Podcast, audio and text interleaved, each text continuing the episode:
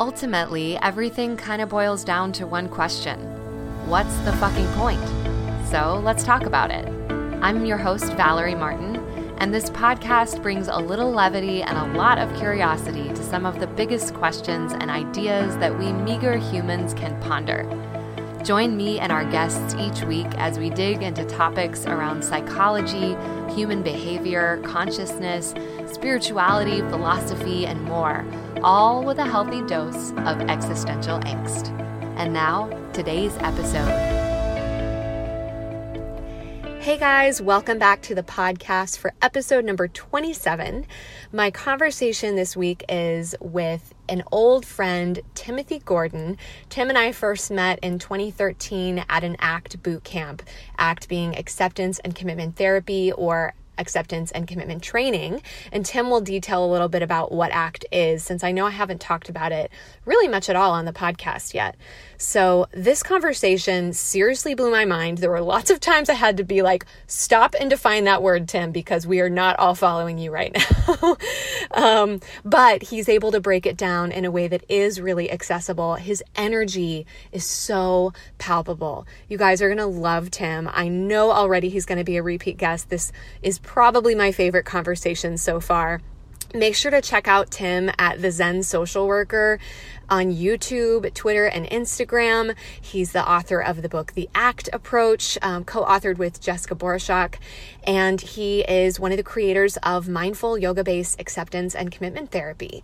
So, holy crap, you guys, he's pretty awesome. Um, also, if you notice a little bit of ambient noise, I am recording this intro from the parking lot of Once Over Coffee Bar in Austin, Texas. Um, here for the past few days visiting family, honoring the life of my grandfather.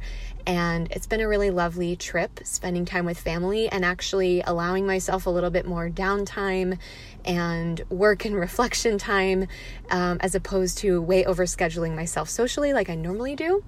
Uh, last night we went and saw The Green Book which is nominated for a bunch of Oscars, really kind of suck at going to the movies. Uh, I love movies, but I tend to find myself, as I think a lot of us, there's so much great television these days that it's almost hard for me to make the time to. I'm like, oh my God, an hour and a half, two hours or more. Like, that's a long time to be watching one thing, which is so horrible with the attention span. But this was a phenomenal movie about um, Dr. Don Shirley and his friendship with Tony Vallelonga, I believe, um, in kind of 1960s race relations in America. Incredible, highly recommend. Um, yeah, I think that's really it. Oh, another thing I wanted to share is this past week I launched an, a website for a little side hustle, a little side business called The Healer's Copy Fairy, where I will be writing web copy and other copy for therapists, coaches, and other healers. So I'm super excited about that. You can find it at thehealerscopyfairy.com. And yeah, let's get into this conversation with Tim Gordon. Let me tell you a little bit more about him. Tim Gordon is a social worker in Canada and internationally recognized peer reviewed ACT trainer. He specializes in treating attachment and trauma related disorders. Tim is also a yoga teacher who practices or who integrates movement and yoga practices into his work.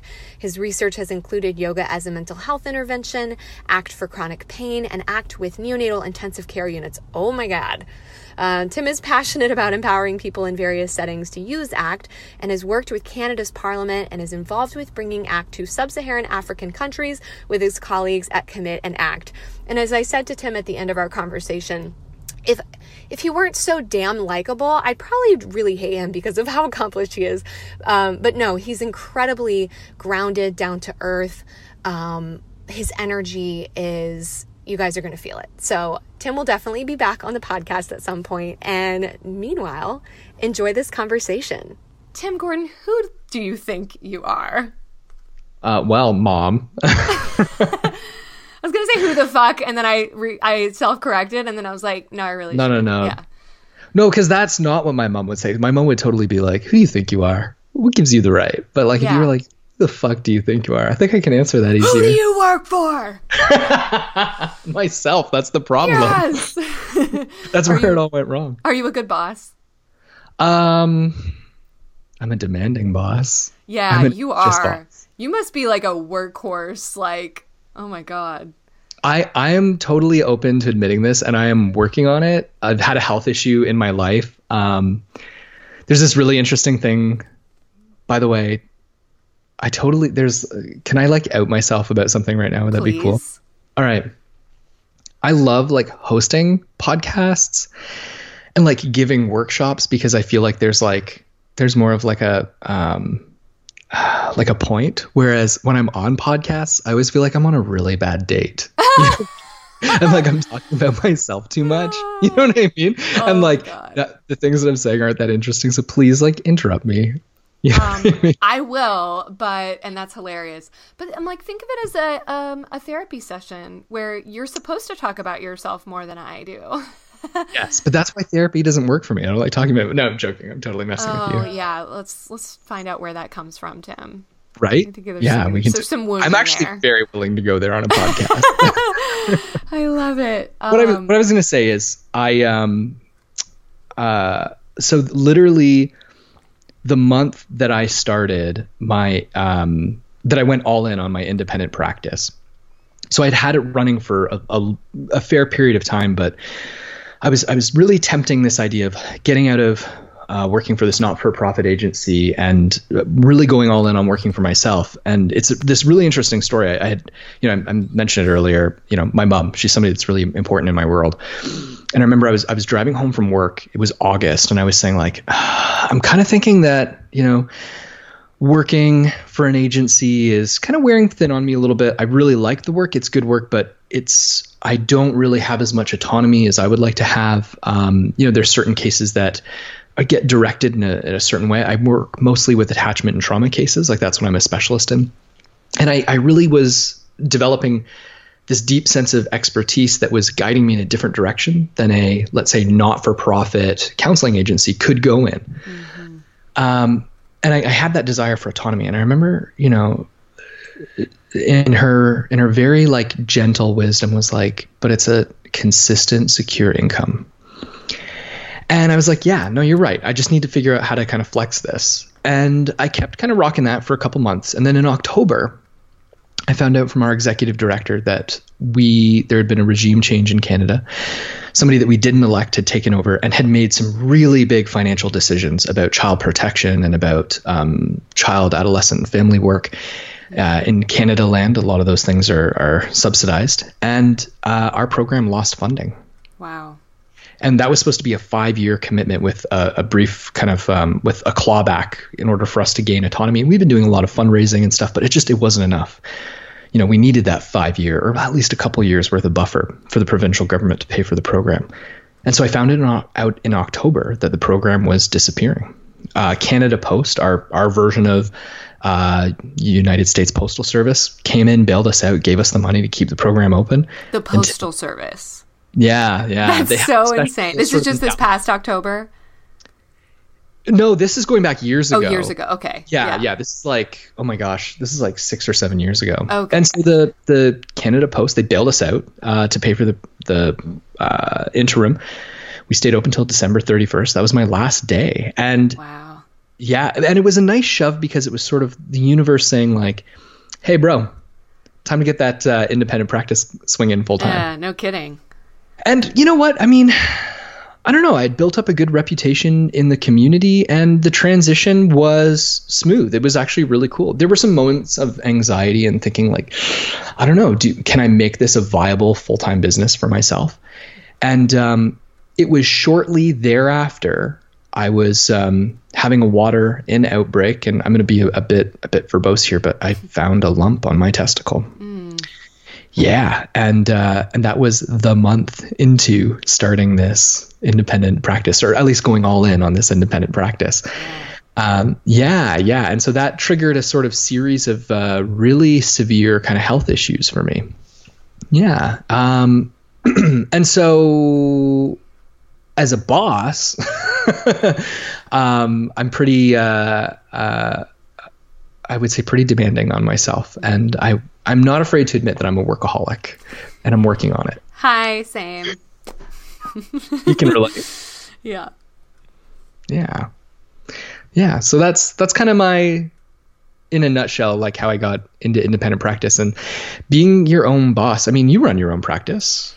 Yeah, and I mean, and it's there's so many wonderful parts of it, um, and it's it's interesting. Like I feel like more now than ever. And it, granted, it's not like I've been in my own practice um, for a super long time, but mm. I'm a lot of my therapist friends are saying like, "Well, yeah, I have this like full practice now, and that's great, and I'm happy. Um, but what's next? You know, I'm I'm bored. Like I don't want to just do this, and I feel like that's where you are like." Holy crap, you wear like eight hats as a trainer yeah. and an author and a content creator. And I'm just like, how? How? And, you know, I get it because I just built a, another website last night. So, and just, you, you've been at this for as long as I have. Like, I've been following you on Twitter since you and I met back in, what was that, 2013, yeah. right? Um, yeah, I mean, I've been, you know, I've seen the meditations that you've had for sale and a lot of different things that you've been doing online. It's been really cool. And I think, like, we're, yeah, no, for let that penetrate you, buddy. Like, I think that we're birds of a feather that way. Like, if you're kind of a nerd and you gravitate towards this stuff, right? Like therapy, behavioral science, helping people, right?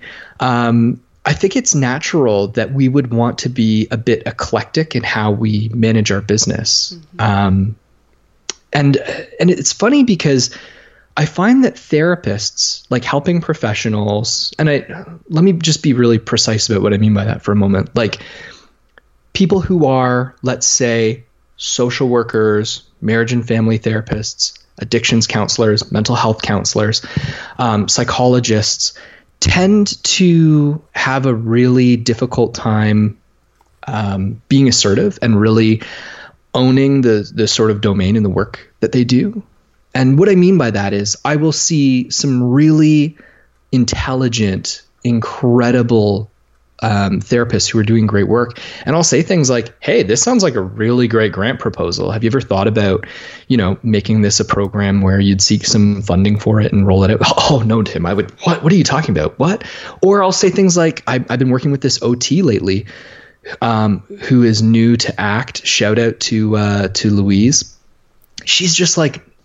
Every time we talk about ACT, she knocks my socks off. Like occupational therapists do all this super cool sensory stuff that I have been kind of using a little bit, but not as methodically and not as empirically sound of a way as OTs do.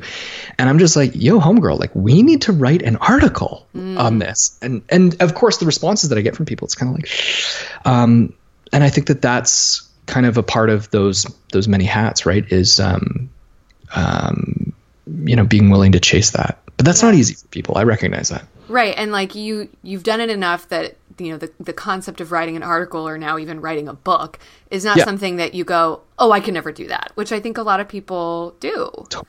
Yes a lot of people do. You got it. Yeah. You got it. So i imagine sorry go ahead.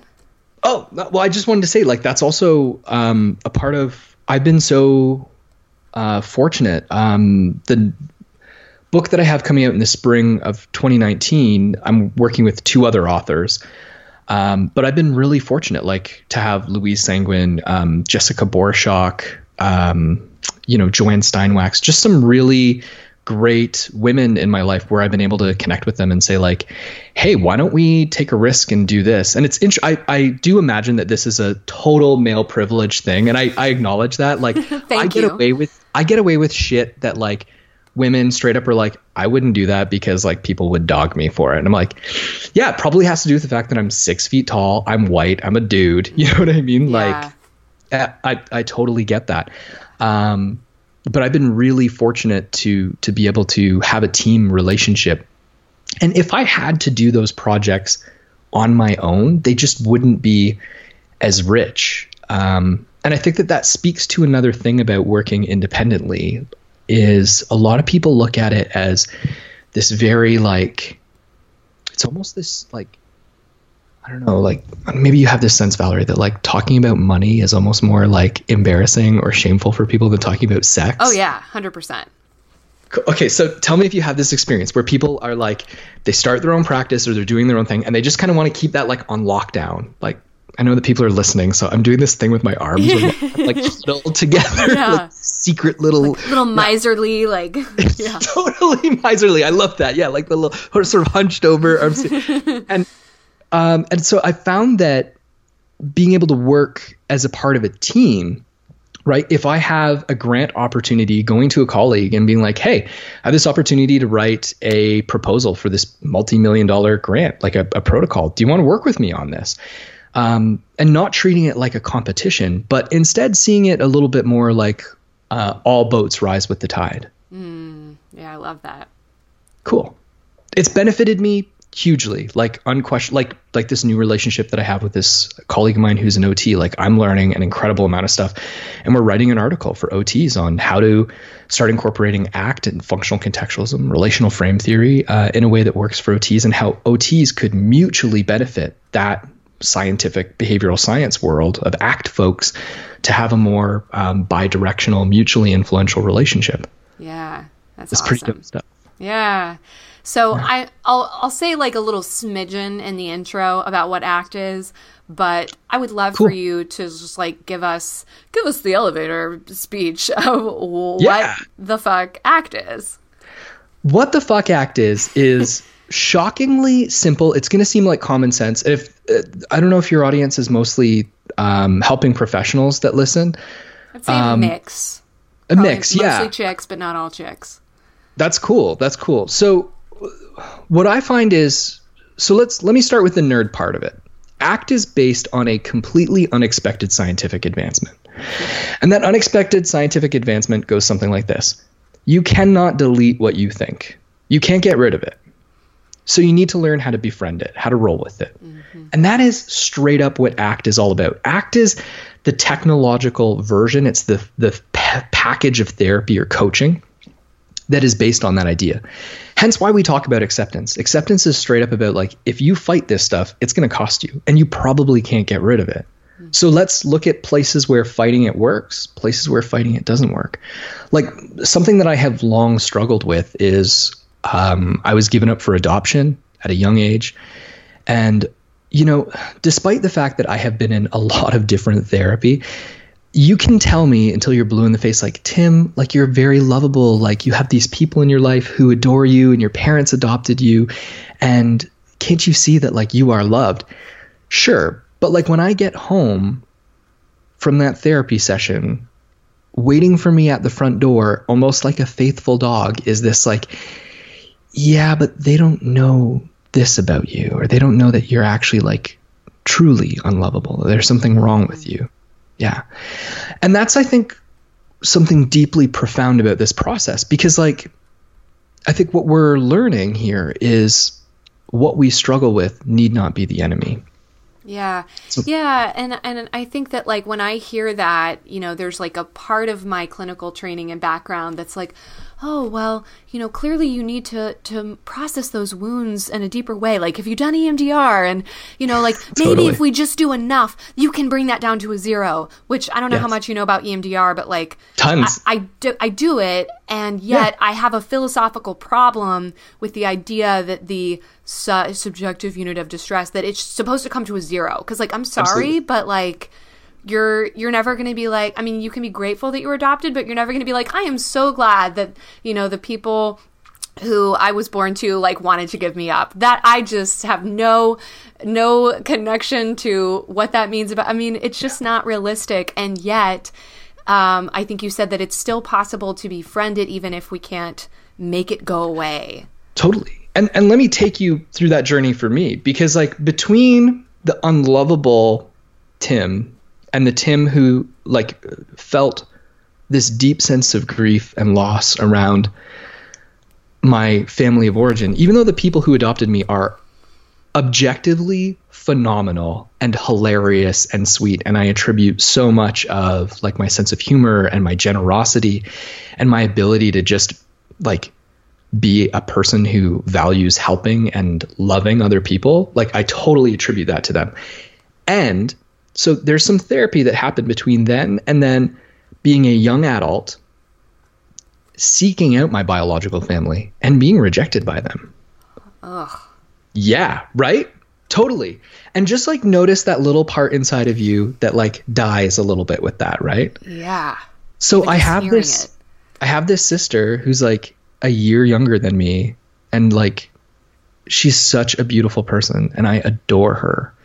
And yet the relationship with this family is like not possible. Like they don't want this dude in their world. So let's go from like that period of time. Okay, so maybe I was able to reduce my units of distress. And I was. I was able to successfully tell myself, your mother was 16 years old when she got pregnant. She was 17 when she gave birth to you. She tried and she couldn't do it. Mm-hmm. She tried. She wants you in her world. And then to meet her and for her to say, like, no, I don't want you in my world, crushed me. And it totally took all of that processing, all that restructuring, pulled it out from under me, and I was able to use it as like a weapon against myself until I was 27 years old. Like I suffered with that for a while, day in and day out. Um, and was the only way that I've been able to make peace with it. Like even today, like 2019, two friends chilling on a podcast with one another is to be able to use that hurt that's inside of me as a very clear beacon that like loving and being loved that matters like that actually matters to this guy do you know what i mean Absolutely. Yeah. Yeah. I mean, and that's like the whole post traumatic growth thing, and that while, you know, we wouldn't necessarily ever have asked for this growth to have happened in this way, it's like life happens and we hopefully have the opportunity to get support and to recalibrate and, you know, find the sort of like treasure in the ruins. hell yeah hell yeah. I love how you just said that. Yeah. and that's a hopeful message right? Like because the message is you don't need to be fixed or you don't need to like change anything in order to be okay. Like my favorite metaphor of this i think this is from like carl jung but like um, so everything is ice locked here in canada land i don't know about down there in Wait, the wait, south you're gonna have to tell me what ice locked means because I'm a Texan originally and I've never heard that term. ice locked is like legit. So like if you were to look at the grass um, anywhere where there isn't snow, so the grass is covered in. It looks like a frosting, like a thick layer of glass, like and so you break. can step grass, and it and Yeah. it does. It goes Yeah. on your your feet, the crackle. Yeah, um, trees sort of like are bent over because they're so heavy with ice. Um, you have an ice scraper, which is useless with this much ice. So what you have to do is use the blunt end of it to just smash through the. Comes off. Smash! I just love webs like like big sheets of, of glass. If you have any rage, like now would be a good time to, you know, release some of that. Cathartic release. um, so if we took a if we took a sapling and we planted it, um, obviously not here right now, um, and we let's say like cut a deep gash into the into the trunk of the sapling, the gash doesn't disappear. The sapling just grows around it. The gash remains, but the tree as it grows and becomes more robust, that gash is still there right? It gets filled in. It becomes a scar, but it never disappears. And that I think is the the message inside of what you and I are, are talking about here is like it's okay to have those scars and that we can learn how to live a meaningful, rich life, but still feeling that hurt. Your hurt need not go away in order for you to be okay. Right. And that's where all of the the kind of all the the myths around happiness and like what's the goal and um I, I love the word equanimity that like maybe rather than shooting for like being in a great mood all the time because that doesn't sound very sustainable um, that i can aim for equanimity and be able to like kind of welcome everything um, that crosses my path and i mean that doesn't mean that i have to accept abuse or that i can't set boundaries and Absolutely. that right but like Yeah. that there's uh, shit that happens and i can either um, create more suffering by wondering why I can't get over it, or I can, you know, welcome it all in and breathe it all out. And I know that sounds really simple, but um, it's that's life, right? Yeah. Well, and it and there wouldn't be a novel, like genuine way of doing this work if it was just like, oh yeah, duh, like just breathe it in and be okay, right? like, you know, I mean, like that. That is a that is a a, a real learning process for myself, um, for the people that I work with, the people that I serve in my practice, and also, I find that therapists who've been doing this work long enough have already been doing a lot of this stuff, or they're already wise to it. Many of them are and especially people who have a history of chronically suffering, whether it be with um, loss or pain, um, they know that the way out is with it. Yeah. Not not to jump ship, not to bail. Right. Yeah, absolutely. Yeah. Hmm. And I'm thinking about like how the integration with yoga and first of all how without your yoga practice and meditation yeah. i imagine that the, the workaholism you probably would have jumped ship at this point totally. yes 100% but, um, so i'd love for you to just share a little bit about kind of your your spiritual background and weaving through with yoga and meditation yeah i mean i have been so when I was a kid, I so I grew up in a uh, Irish Catholic family. That's who adopted me. You look super Irish. I didn't know that, but I mean, it just totally fits. Really? That's yeah. really. Um, and so yeah, there's a lot of lot of Irish immigrants in this part of uh, this part of Canada. So um, when I was really young, like I loved I don't know just like the theater of church, you know. Yeah. Um, and before I, I realized like what the seventh sacrament meant and what that whole thing looked like, I was like, I could totally be a priest. Like that would be cool. Yeah. So imagine like seven year old Tim, right? Uh, uh. And then it was really interesting as I got older. Uh, my parents encouraged me to look at like different faith perspectives and just explore like my own spirituality. Cool. Um, yeah, and so my at 13 years old, I got really hardcore into um, I don't want to say Buddhism because I, I wasn't really into Buddhism proper. I was really into like nihilism and just sort of like exploring some philosophical perspectives and ended up taking a um, uh, sitting zazen, like doing a proper seated meditation program. And my first ever, um, I'll never forget this guy, my first ever uh, meditation teacher was this very beloved to me um, um, um, Yiddish scholar, this old Jewish guy says to me, like, Tim, what do they teach you about God in that Catholic school? I'm like, oh, well, you know, like there's the Father, there's the Son, there's the Holy Spirit. And he's like, okay, look, there's definitely only one God, and they're for sure not real, okay? I love it. and you know, I, I say this in a really loving, really joking way because I, I, mean that was his personality, and it really welcomed me into the the spirit of of meditation from this Eastern philosophical uh, perspective, which is. Uh, to really allow yourself to question everything, to be one who shows up to your experience and not in the sense of like, I'm this enlightened being who's non judgmental, I'm this enlightened being who who is completely relaxed and feels no stress. But in the perspective of can you be free from what your mind produces? Like, can you notice it? Can you notice the tension that shows up in reaction to this? Can you notice um, how these different things interact with what you've learned in your past and be an observer of that? Yeah. Recognize yeah. that it is not you. Totally. Totally. Yeah. Yeah. You don't, you don't own this, right? Mm-hmm um, that you're free to learn how to work with it. Which, by the way, I think um, I know that you said like you said mostly chicks that listen to the podcast, but in my work with men who are offenders, this has been an incredibly profound perspective because largely men aren't socialized in this way.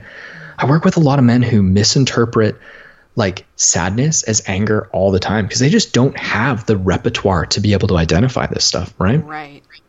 yeah so that was my my intro um, and i uh, around 13 years old into meditation and i started a regular uh, seated like a zazen practice rocked that pretty hard for a number of years. And um, when I, I suffered a pretty severe physical injury and was recommended to do some yoga as a part of my rehabilitation, and yoga just all of a sudden it's like everything that I'd been working towards in meditation just in an instant just clicked.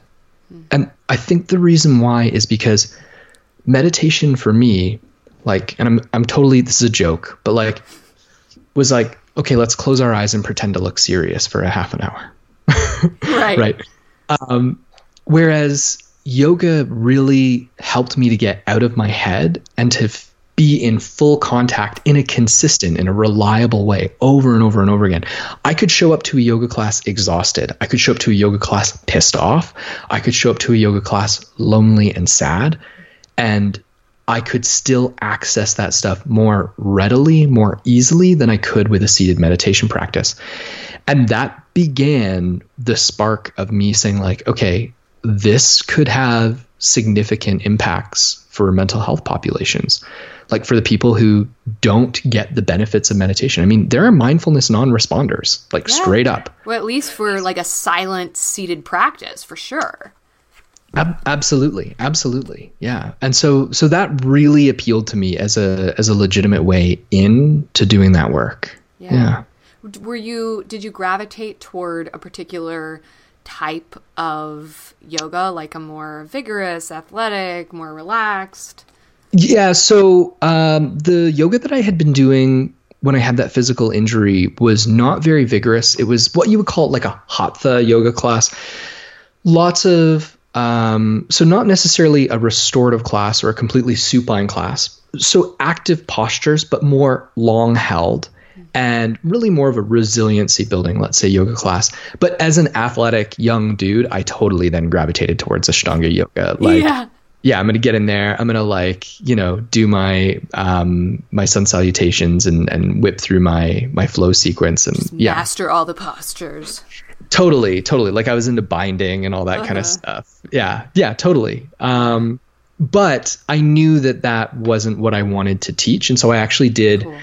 Two different yoga teacher trainings. I did one in um, India that was like a classical, like hatha yoga teaching, and then I did one in Canada that was like a very therapeutic, restorative type of. Uh, nice. Uh, yeah, that was thanks. That was really cool. That was a really good experience for me. Yeah, it's people who uh, listening who follow me on Instagram may have heard me rant about this recently, but like I'm just I mean and, and I get like I don't have to teach a studio though I right now I primarily teach no. restorative um, and and I do really love the studio that I'm at like it is very um, we're doing yoga to the Backstreet Boys. Like it's we That's the hilarious. music is yeah. the backbone. Like oh, it's it's creative. If you want it that way.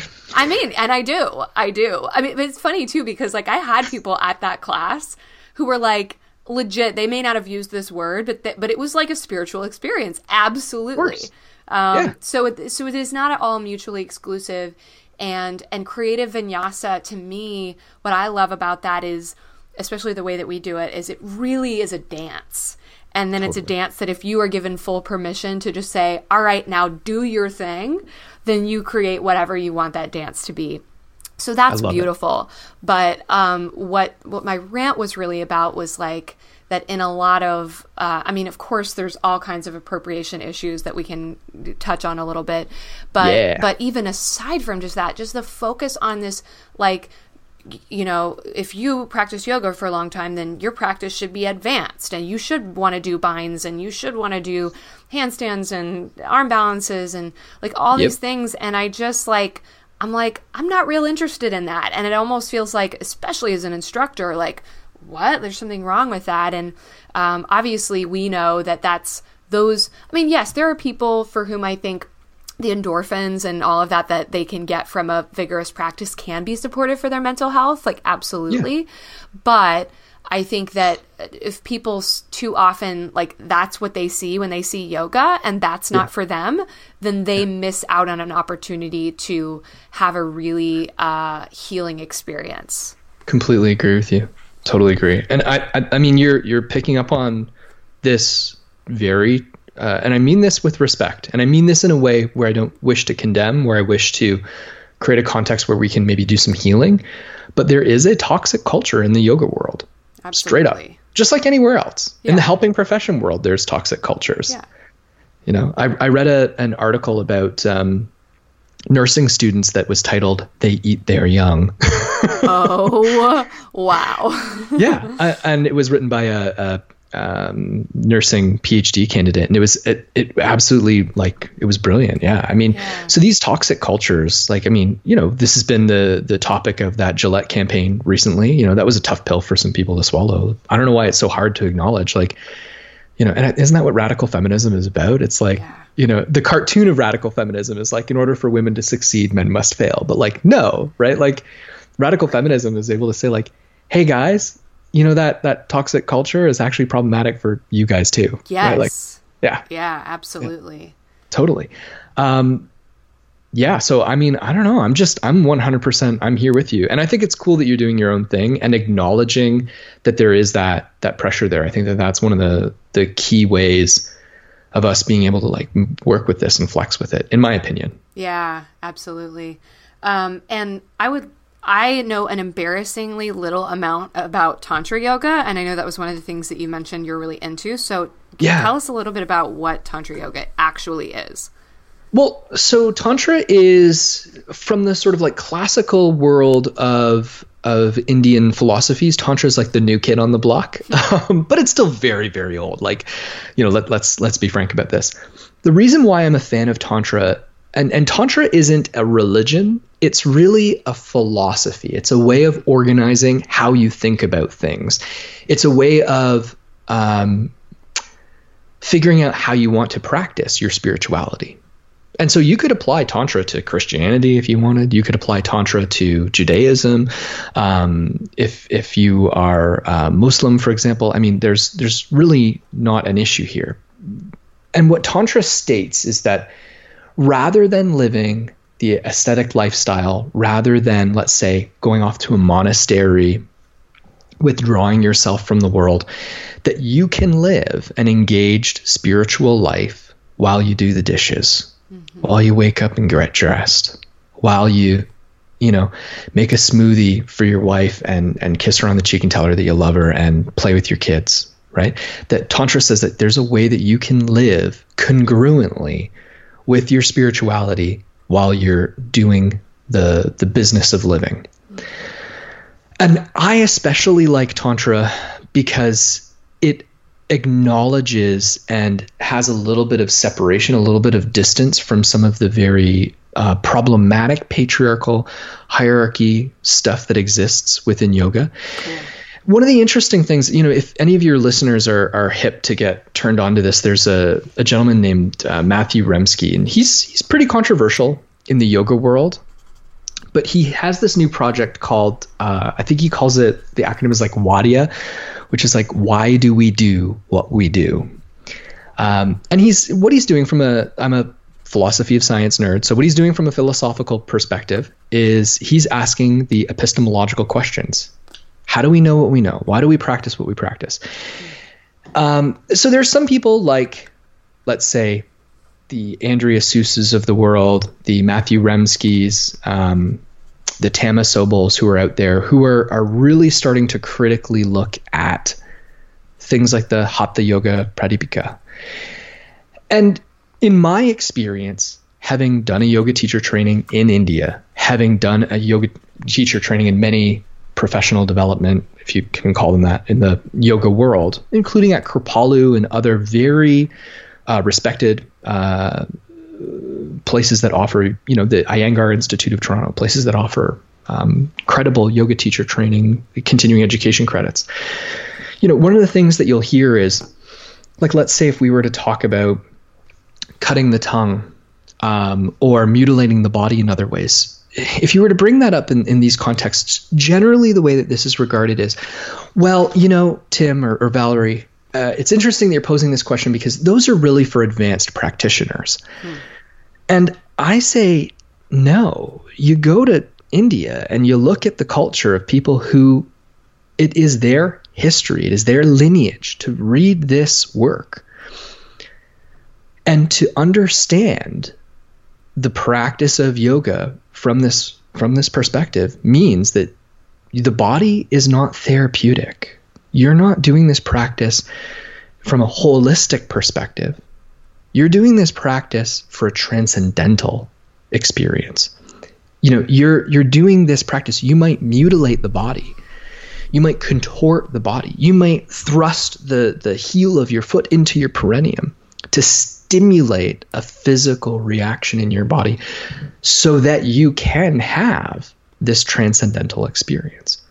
So this idea of yoga being good for you, being therapeutic, you notice the tone of voice that I'm using mm-hmm. here, right? This is really non-existent in classical yoga. This is a western fetishized version of yoga. Yeah. You know, so so for those of us who criticize, you know, like the California Power Yoga or the P90X Yoga, it's like, hey, take a hard look in the mirror because we're doing the same thing, right? Like we're we're using this in order to um, appropriate it and, and do something with it.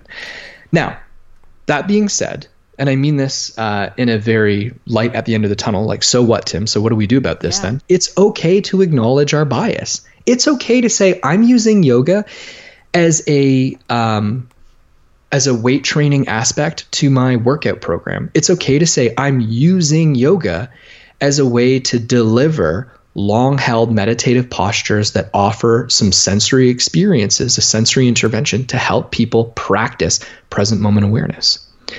We could even make, you know, the the argument that appropriation in this sense is um, something that we can do in a respectful and a workable way as long as we're acknowledging our biases and talking about philosophically like where we're coming from rather than really trying to pretend like you know, oh, well, I, I know the heart, I know the truth of yoga, and uh, you know, oh, well, that stuff is just just for this sort of certain sect. No, like that's a part of of what you're borrowing from. You know, yeah. you're doing your own thing.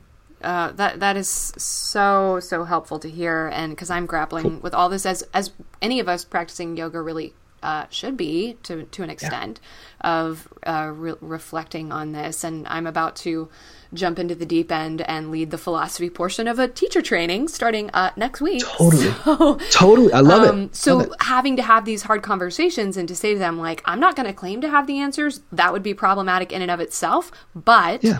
Here are some things that, here are some questions we can be asking. Here are some things that we can be acknowledging. Here's some continuing yeah. education we can be getting. Um, just wanted to plug too because my our studio owner just brought this to my awareness yesterday. There's uh, a woman uh, teacher Susanna Barkataki, who is about to lead an online summit called Honor Don't Appropriate Yoga. So it's just at honordon'tappropriateyoga.com. So I'll put that in the show notes and I'm nice. definitely going to be checking that out. But yeah. yeah, it's I when I think about this, sometimes I I have felt like, oh my God, what we're doing here with it is so vastly different would it be almost less problematic for us to just not even call it yoga, not even claim that this is what this is?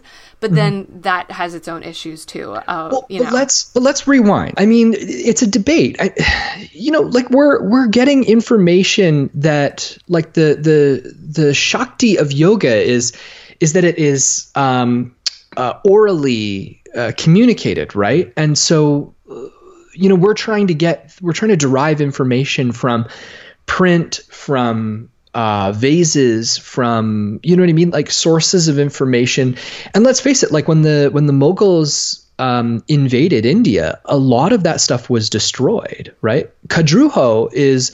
Um, not classically considered the home of the creation of yoga. Of course, um, Rishikesh in the north of India is, but Khajuraho has the only left uh, pre medieval um, examples of of yoga, right? And so we have imps helping a woman into dancer pose, and the reason why the Mughals didn't destroy Khajuraho is because it had been abandoned. Right? It was totally overgrown. It wasn't until um, you know British colonialists, explorers came and uh, and heard of the lost Amazonian uh, city that they discovered Khajuraho. And uh, today it's uh, it exists. I mean, Khajuraho was really the home of um, of tantra. So today it exists as sort of like what Niagara Falls is to East Coasters in you know Canada and the U.S. It's sort of like this romantic getaway place. Um, where you know young people go to have um, have their um,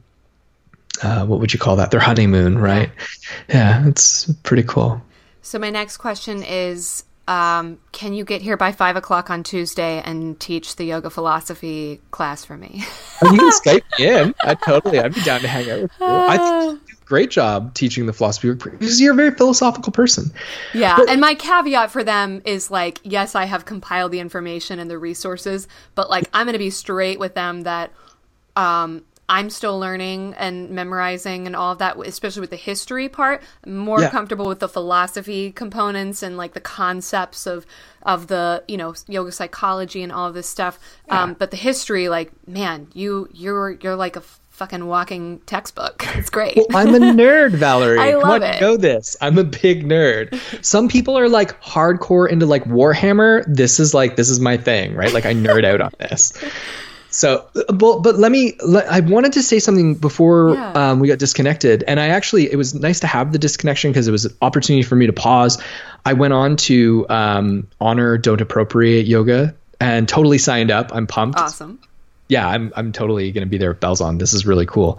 Um, but one of the things that I wanted to say is if you read the Yoga Sutras, and of course there are many interpretations and variations of the Yoga Sutras, my suggestion would be to learn a little bit of Sanskrit. I know it's a dead language.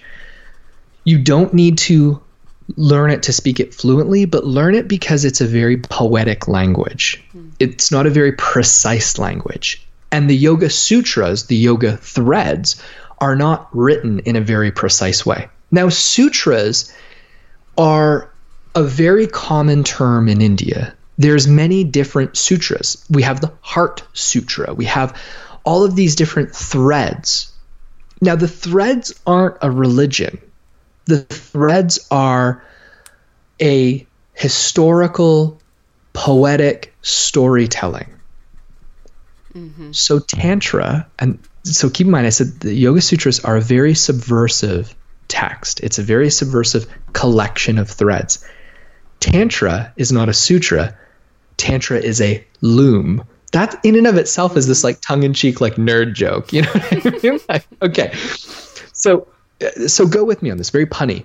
So what we're what we're looking at here is if you read the Yoga Sutras, I'd like to invite you, Valerie, for your listeners, to look at what the Yoga Sutras are describing.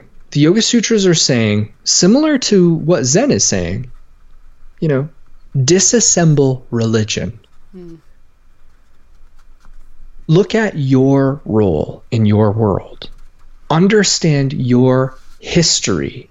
Understand your scars and how that blood taints your eyes.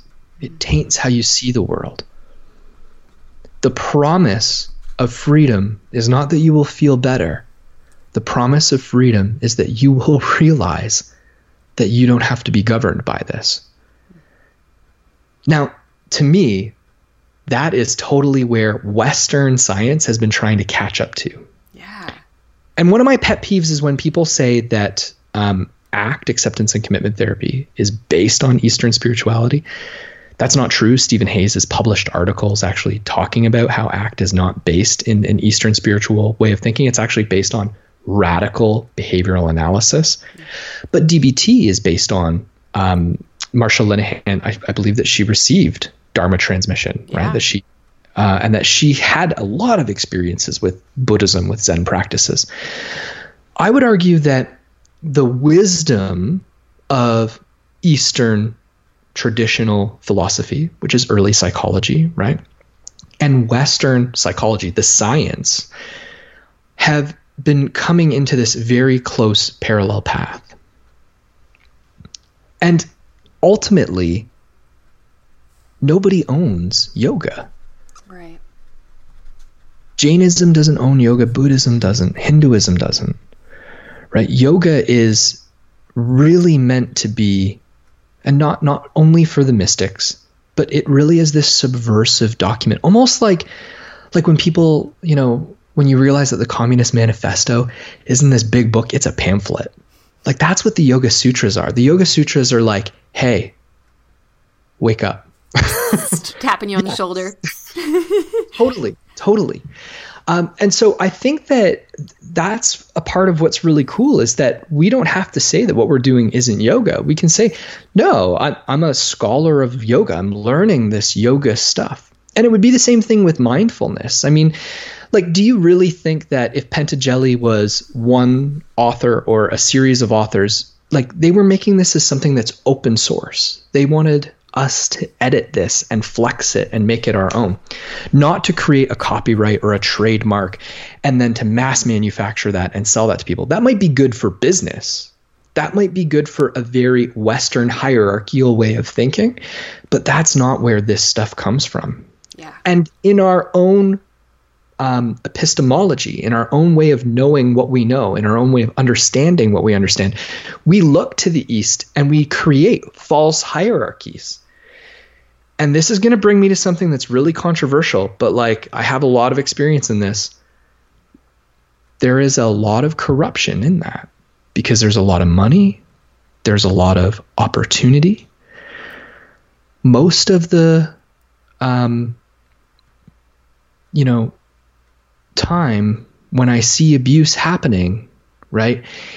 We're seeing like rape culture is is is prevalent as well we're also seeing like young, attractive women who, oh, like you Lama Valerie, right? And now and now you're going to be my my very intimate sort of partner on this journey, and I'm going to groom you in these ways. And, and we see a lot of, of allegations of abuse, oh, yeah. Of sexual violence um, it's dangerous to create this this false hierarchy. And we need to acknowledge like raja yoga like the royal path of yoga is littered with outright blatantly sexist hostile towards women patriarchal perspectives. Yeah. And i'm just like not interested in uh, in continuing to um, to purvey that. I'm interested in disassembling that and acknowledging that this is a problem yeah well even this is going to sound like a really ignorant phrasing because I don't I don't have all of the the words or the details. But like for instance, there's you know there's these different um, kind of ashrams, right? That even in the yeah. U.S. of of maybe like the one that I I did a training at in Virginia um, was the Satchidananda ashram. So this guy, you know, come over from India in the 60s. He was known as the Woodstock guru because he delivered like the opening remark meditation, whatever, at the original Woodstock. And yeah. and there were allegations about him, um, but I think not to the not to the public extent that the organization had to like back away. I mean, he died, you know, 15 years ago or something, but um, so who knows if any of if any of that was valid but i still found that like here's this you know man whose giant photos are up all over all of the walls and who we listen to his words every day at lunch in silence and like uh, I don't want to disrespect the culture um, from which that comes, but it, it, does feel just inherently very patriarchal and mm-hmm. and hierarchical. Like I'm supposed to like kind of grovel at and and be like, oh, well, this man like knows so much more than me, and and yeah. you know, it just doesn't feel right. Well, it is it is inherently oppressive. Yeah, yeah. And this is it's it's interesting. I, I love how you said that. I'm I'm not offended by that at all, and I I understand. I get the caveat. I mean, I give caveats like that myself, um, because I find myself like I have, as my grandmother used to say, I have the grace of a hippopotamus. I'm not as delicate as I could be, as I ought to be, uh, with many of these things. But I'm I'm picking up what you're putting down. Not only have I experienced that myself, I've I've witnessed it in action. I agree with you, um, and these are the things that I think become easy to be complacent to, rather than critically having a conversation about them. And to me, that is really what this spiritual path is is setting us up for is to be able to critically acknowledge these things and also to acknowledge that it's a system that's set up to put these people who are in a position of power to fail right, right. and to and to take advantage of young attractive women to do these things um, and for us to recognize like we deserve something better. Right. And i do think there is so much of it that is up to the uh, error of human interpretation. I mean, just like with the Bible or any other any spiritual or religious text, it's it's like religion itself is not the the enemy. It's Yes. how we have weaponized it. Um, Totally. It's for our own best interests and and all of that stuff. And so, like Yeah. like you were talking about the sutras and how you know they're um, they're so profound and poetic even if they're not you know it's it's not like a huge long thing but Yeah. there's so much of what it's saying like you were saying uh, is about disassembling about looking at how how your vision gets clouded about um, learning how to work with the mind so that it's you know not this constant chatter like it's just to me not to say it's as simple as we're all talking about the same thing but i think like there's the the idea of perennial wisdom of Yeah. like kind of we are you know like Yeah. at the end of the day Yeah. like all faith traditions and like if we're all pointing if we're all steering our ships toward love and uh, I don't, I, I like I hesitate to be like, oh, love and light. But you know what I mean. If we're sort of steering in that direction, then ultimately we all are talking about the same thing. Totally agree. I love that you referenced like it being weaponized because like just as I started meditating when I was 13, my near nerd like obsession with Christianity didn't stop when I was 13. Like when I came to realize that like the Bible was edited on the whim of a monarch, that really pissed me off when I was an angsty teenager. You know what I mean? Yeah. Like King James, like you watch out. You know what I mean? you can check yourself. Um, so there's like there's an element of that, but like let me say something that I think uh, is helpful in the realm of this conversation. So I, I have some friends who are Buddhist psychologists, and I, I love going toe to toe with them about the Yoga Sutras because they'll buy like they'll go to um, what do you call it in the U.S. Here we call it chapters, like Indigo, right? Like you'll go to like just a big bookstore, Barnes and Noble. Oh yeah, yeah. hmm you'll buy like a copy of like you know a, a, a translated version of the yoga sutras and maybe it'll have like an interpretation. And i love like there's these sections where buddhist psychologists will be like oh well like that's not what Patanjali meant. Like in this section it'll be like we are ultimately alone. Like that's not like that's what? No we are not we're all one. It's like no Patanjali the yoga sutras we are alone. Between Yeah. stimulus and response right between what you experience between like if you and i were to grab a, a, a cloudberry off the ground and put that in your mouth and chew it and it has that that sort of like um, immediately like tangy sweetness to it and you're just you're enjoying that like between that flavor and the observer right there's nothing Yeah. you are alone like you are behind your eyes by yourself. We are not all connected, right? And Buddhist psychologists are like, no, no, no, like that's an error in the interpretation. It's like, well, let's look at what these words mean in Sanskrit. Let's look at sort of poetically where this is coming from. Now, I, I think that Patanjali was describing a self as context, a you that's there behind your eyes that doesn't feel at one with the universe, a, a you that observes all of your experiences and chooses how to respond Right. who can behave maliciously, who can behave prosocially, who can behave Machiavellian, uh, or who can be compassionate and choose to love. Yeah, and I think those things are not mutually exclusive. Like, yes, there can absolutely be validity to this concept of universal consciousness, and there's individual consciousness because nobody, I can never ever know if my subjective experience of that, what the fuck did you call it, cloudberry, don't know what that is, but if my subjective experience of that is the same as anyone else's, Yes, and that's my own consciousness.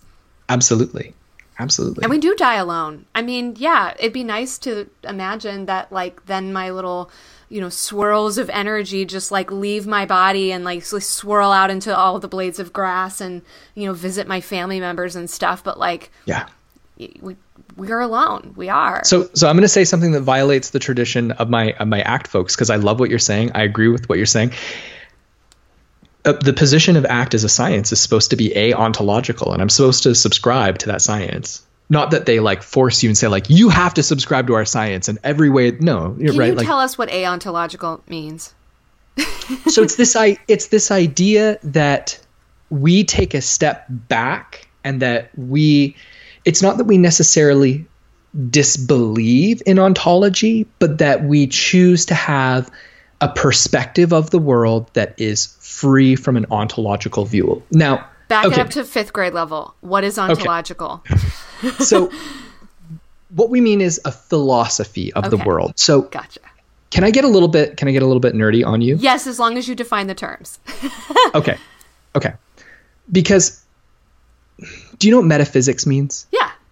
Okay, Metaphysics. So, meta. Okay, uh, so like imagine when we describe ontology, we're really trying to say like, what is the nature of our world? What is the nature of reality? And to say that we're aontological means I don't care in the kind of qualitative analysis or the description. I care about how it works. gotcha. Metaphysics is like the belief in um like the supernatural. Yep. Yeah. Okay, so we're saying like we don't believe in any of that stuff that we can't see, that we can't measure, that we can't sort of predict. And so we're aontological because we're just like we're not going to take a position on it. We're just going to have a distance from it. It's like our ontology is none. Yeah. like gotcha. we don't have one. Okay. Mm-hmm. Now that makes sense from a scientific perspective. And I like that as a human being. Like when I'm a really nice person and I and I don't have a really deep voice like a guy typically does and I don't I don't have the thousand yard stare all the time, Valerie. and I talk about my feelings a lot. It really bothers me when people assume what my sexuality is Yeah. so to be aontological it's like well tim's behavior works in a given context right you know he's raised by parents who run a group home he's raised an environment of people who are sensitive and kind and value connection and that's how tim learns how to be right or i get really easily enthusiastic and really excited right and i like us to be aontological and be like yeah because tim is pumped you know Yeah. versus being like, well, Tim's on cocaine or Tim is like super anxious. What is the scientific explanation for what's happening right now? Are you manic? is that what's happening? Totally. So I, I like that aontological position. Yeah. I also believe though that um, in some ways it comes from a place of insecurity. Um, and I and I would say that there are some really good conversations that we could have when it comes that spirituality has to say about ontology. Um, so we talked earlier about the philosophy of how we know what we know, the epistemology, right? Why do we do what we do in yoga? How do we know what we know? Well, now we're talking about the ontology. Like, why do we believe what we believe? What is our, how do we structure our belief about reality? And what, you know, we could say, you know, what the fuck's the purpose? Yeah. Yeah. I mean, seriously, this is uh, I think that my my brain is somewhere up on the ceiling right now. So Uh, I'm trying to hold it together. Sorry. Trying to Did hold it together, but my my whole concept of reality is being disassembled. Totally. Totally. So, like, and I know for a fact that there's going to be an article coming out in the Journal of Contextual Behavioral Science within, I hope, the next year, like this uh, 2019, um, that is a rebuttal of a ontological perspectives um, written by descriptive contextualists, and that would be really cool. Uh, well, you know, with all those those long fancy words, yes, it does sound cool. But I get Yeah. what you're saying, and, and well, the part that I'm curious about is you said that you think that part of why you you like or gravitate toward the the aontological or the being able to appreciate some more of the subjective experience Yeah. that you think is based on an insecurity. What do you mean by that? Um, well, this idea that like we don't want to acknowledge ontology or its role in how our science gets shaped up and how these things get formulated. And I think that spirituality, like Deepak Chopra gets made fun of all the time, right? For talking about like quantum mechanics and quantum physics. Yeah. And, and then people be like, uh, hey, Deepak, I don't think you're totally speaking with a level of like super precision and scope with your with your language. And Deepak's like, yeah, here's what I mean by quantum, right? Here's what I mean by X, Y, and Z. And I and I think that in science we've become really good at um, falling into this deep trap of discrediting a sort of spiritual understanding of the world or other ways of knowing, if you will. Yeah. And not that our data should be exclusively based on those things, but that they are, I think, relevant and help shape how we even structure a, a, a research question. oh, let me give a more, if I may, a more practical example. Sure. A trauma therapist works with somebody who experiences severe trauma flooding memories, flashbacks. So this person is really suffering. It's easy to label their behavior that has anything to do with avoidance, escape, or control as pathological, rather than ha- taking a more, let's say, radical feminist perspective to look at the world from behind their eyes, to invite yourself as the helper to work with that content that you yourself might want to avoid. And not in a fetishistic, tell me your trauma history way, but in a tell me why you struggle today with trauma flooding. What makes that hard? And that can start to shape our own view, our own understanding of what the function, WTF, what the function of their behavior. How is their behavior working in a given context? So this helps me to understand that my client who's sitting right here on the therapy couch this afternoon, right, who has homicidal rage, I can start to understand that that homicidal rage is totally workable. And I can actually, as the helping professional, I typically sit here in my sessions, I can lean in and be like, yeah, you're really angry. And that's actually an improvement in your behavior right now. Right on. How can I how can I show up to your anger? Okay, you want to kill your attacker. I can't really support you in doing that, but I also acknowledge that like your anger is welcome here.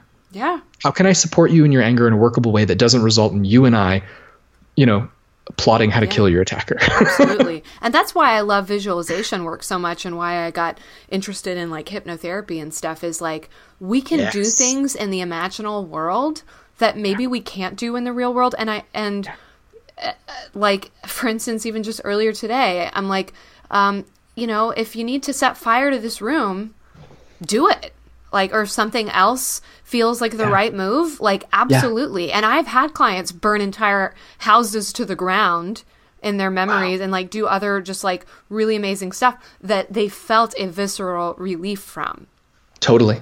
Totally. Yeah. You know that Tears for fear song? Shout, shout, let it all out. yeah That was based on primal scream therapy. Steve Jobs did it. I mean, he swears that it like totally changed his life. Yeah. wow i didn't know Yeah. that Steve That's Jobs, awesome. another adopted dude. yeah. Well, Um, and going back, I wanted to touch on something uh, again with this, like, um, what happens if we, like, what if it is really all ontological? Like, everything can be explained, right? And and that there's a part of that that I think I agree. I get what you mean now. I think we're resistant to because it sort of takes the the magic and the mystery out of it.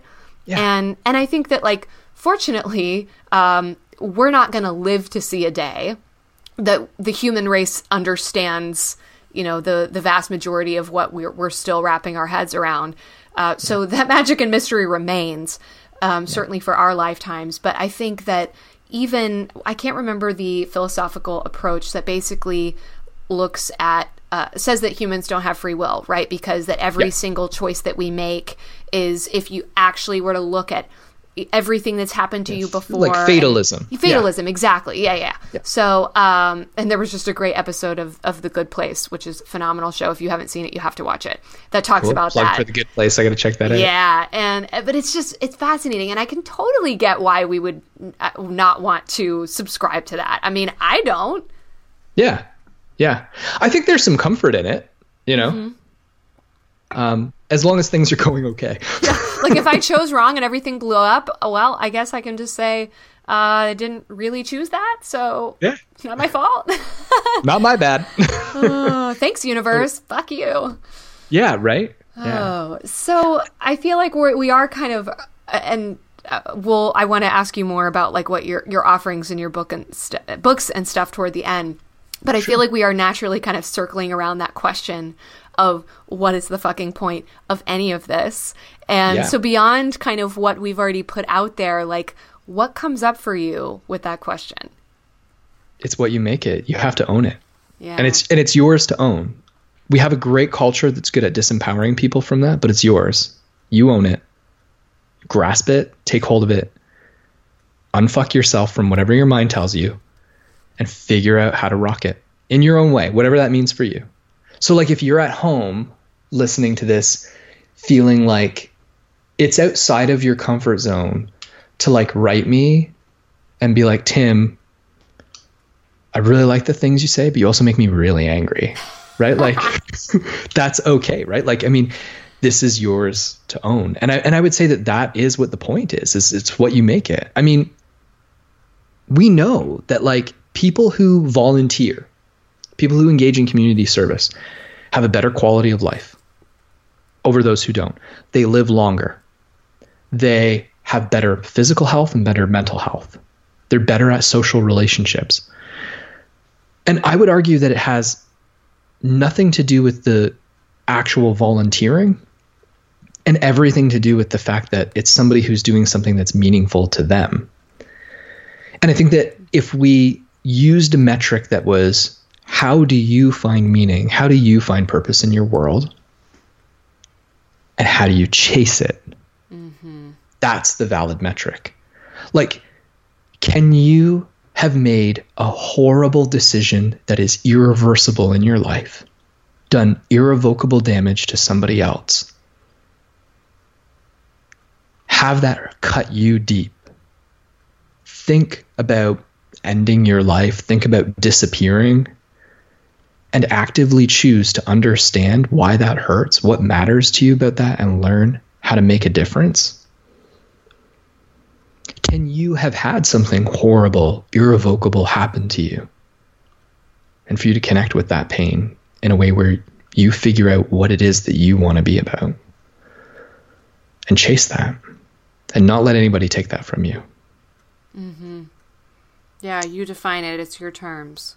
Yeah, it's yours. Yeah. You and I just have to plug that if people are like really into that idea, yeah. you got to pick up Tim's book, The ACT Approach, because he talks all about this thing called the Life Map, which is based on yeah. another really awesome thing called the Matrix, yeah. Dr. Polk. Um, that and that tool, I mean, I told you I haven't done a ton of ACT like trainings and stuff, and now I'm all like, oh my god, what what can I do next? Um, yeah. But that tool is something I still use the Matrix with so many clients because it's like, all right, w- when when we're done with it and they, it's up on the wall and I'm getting it down to take with them, I'm like, okay, here's your life now, take it with you. I mean, it's totally just, it's the big picture, but also yeah. breaks it down in a in a way that we can actually understand that's tangible. Mm. And and I agree with you that I, that so much of it is like decide what makes your life meaningful and go do that. Yeah, Absolutely. And I love how you said that. Like decide, like you choose, you author it, right? Like and that's what it's all about. Yeah, that's that's the heart. That's what I believe. Yeah. And that's the drain that I've been circling I think for the majority of my life, you know? Love that you call it a drain. I'm like, ooh, we need to go deep with that. um, bookmark that for your next therapy session, right? 100%. Um, so yeah, tell us about some of the things you have going on. So you have the book, which will be in the show notes. You have like, oh my god, tell us about your YouTube channel and your 30 day yoga challenge. Well, so um, I, I mean, you're a content creator. Uh, you do some really cool stuff online. Uh, about a just over a year ago, so December 2017, I decided that I was going to. So I removed most of my YouTube videos. Like I would say, like 75, 80 percent of them I left just a couple up that I felt like I didn't either want to recreate or should be there for posterity. I made a bunch of them. The ones that I wanted to leave on that people had linked to, like from their own presentation stuff, I left that as a unlisted video. But I, I wanted to really reboot my brand.